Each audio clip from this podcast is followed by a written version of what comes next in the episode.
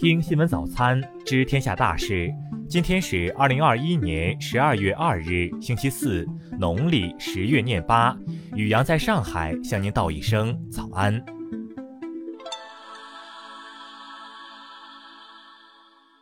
先来关注头条新闻。十一月二十八日，安徽合肥一岁男童随母亲到蛋糕店选蛋糕，母亲一时疏忽放开了男童，前后不超过一分钟，孩子就不见了。男童家人称，事发后母亲找了一圈没找到孩子，当场要求看蛋糕店监控，但是店家拒绝，理由是顾客无权看监控。母亲随后报警。一小时后，孩子在附近小区找到。当时，孩子从高空坠落，身上多处骨折。据目击者透露，男童坠楼后，在等待救护车的过程中已经不会哭了。当日十八点，医院宣布男童抢救无效死亡。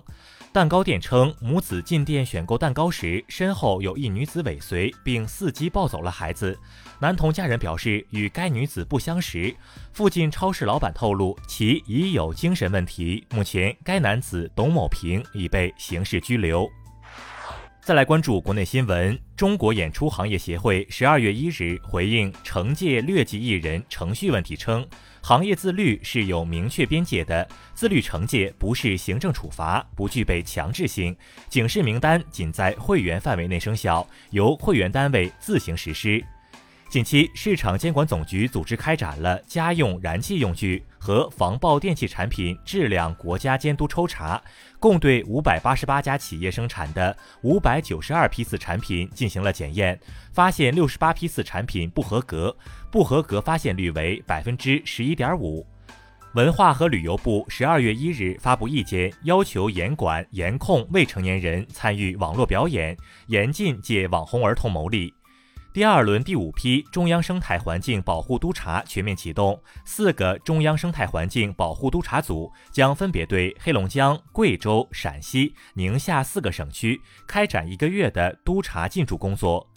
针对昆仑市一在建轨交工地桩基倾覆致一人死亡的事故，江苏省住房和城乡建设厅近日通报，该工程总承包单位中铁一局集团有限公司的安全生产条件已降低，按有关规定，自十一月十九日起，在江苏省内不得承揽新的工程项目。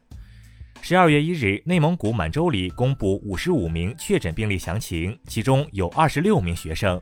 十二月一日九时起，满洲里市新华街道扎赖诺尔区第三街道、第四街道调整为高风险地区。截至目前，全国共有高风险地区六个，中风险地区十二个。香港十二月一日新增三例新冠肺炎确诊病例，均为输入病例。此外，早前一例输入病例当天证实验出奥密克戎变种病毒。香港至今累计确诊四例感染奥密克戎病毒病例。再来关注国际新闻，当地警方十二月一日表示，德国慕尼黑市一个繁忙的火车站附近发生爆炸，有三人受伤。美国前财政部长雅各布卢十一月三十日表示，取消中美贸易争端中对中国输美商品加征的关税，有助于缓解美国通胀压力。密歇根州底特律郊区的牛津高中发生校园枪击事件，该校一名十五岁的男学生用半自动手枪开枪打死了三名同学，并打伤八人。目前，该名学生已经被捕。俄罗斯外交部十二月一日表示，乌克兰一半军队已部署在顿巴斯地区，人数已达十二点五万人。十二月一日，日本出现第二例奥密克戎毒株感染病例。日本国土交通省提出申请，希望到十二月末为止暂停所有入境日本的国际航班，为期一个月时间。当地时间十一月三十日，英国外交大臣利兹特拉斯访问爱沙尼亚时，乘坐坦克兜风。在当天的北约外长会议上，特拉斯还警告说，倘若俄罗斯入侵乌克兰，俄将犯下战略错误，并承诺北约将对此做出经济和外交层面的回应。当地时间十一月三十日，缅甸方面发布消息称，缅甸国务资政昂山素季和总统温敏被追加一项新的腐败指控，目前其共面临十二项罪名。近日，美国波士顿大学新兴传染病政策与研究中心创办理事巴德利亚表示，全球疫苗分配不平等，一些富有国家抢购囤积疫苗。一些富有国家抢购囤积疫苗，是导致新冠病毒变异毒株不断涌现的罪魁祸首。再来关注社会民生新闻，此前被广泛关注的阿里女员工周某自称遭性侵事件再起波澜。当事人周某近日被他的前上司、原阿里巴巴集团副总裁李永和起诉名誉侵权。十二月一日，新浪微博社区管理官方微博发布社区公告，要求昵称中带有明显低俗或侮辱性词汇组合的，如“二货”“瘪三”“娘炮”等，即日起限一周内更改昵称。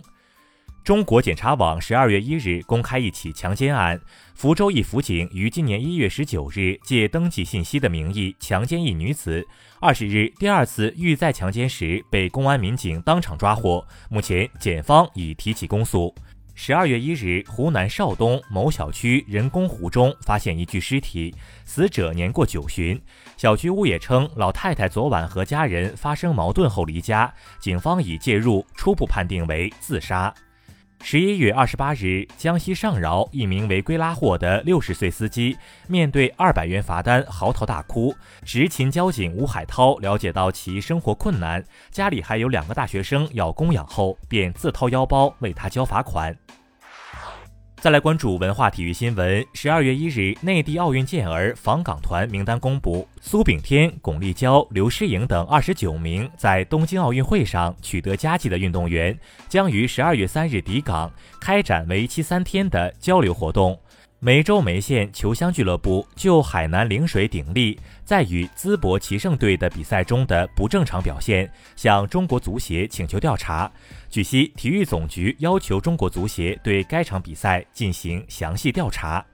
十二月一日，中超公布二零二一联赛第二阶段的开赛时间，十二月十二日开踢，一月四日正式结束。十二月一日，洛杉矶湖人队官方宣布，詹姆斯因为触发 NBA 联盟健康与安全协议，将缺席客场对阵国王的比赛。据报道称，詹姆斯在三次核酸检测中两次结果呈阳性。以上就是今天新闻早餐的全部内容。如果您觉得节目不错，请点击再看按钮。咱们明天不见不散。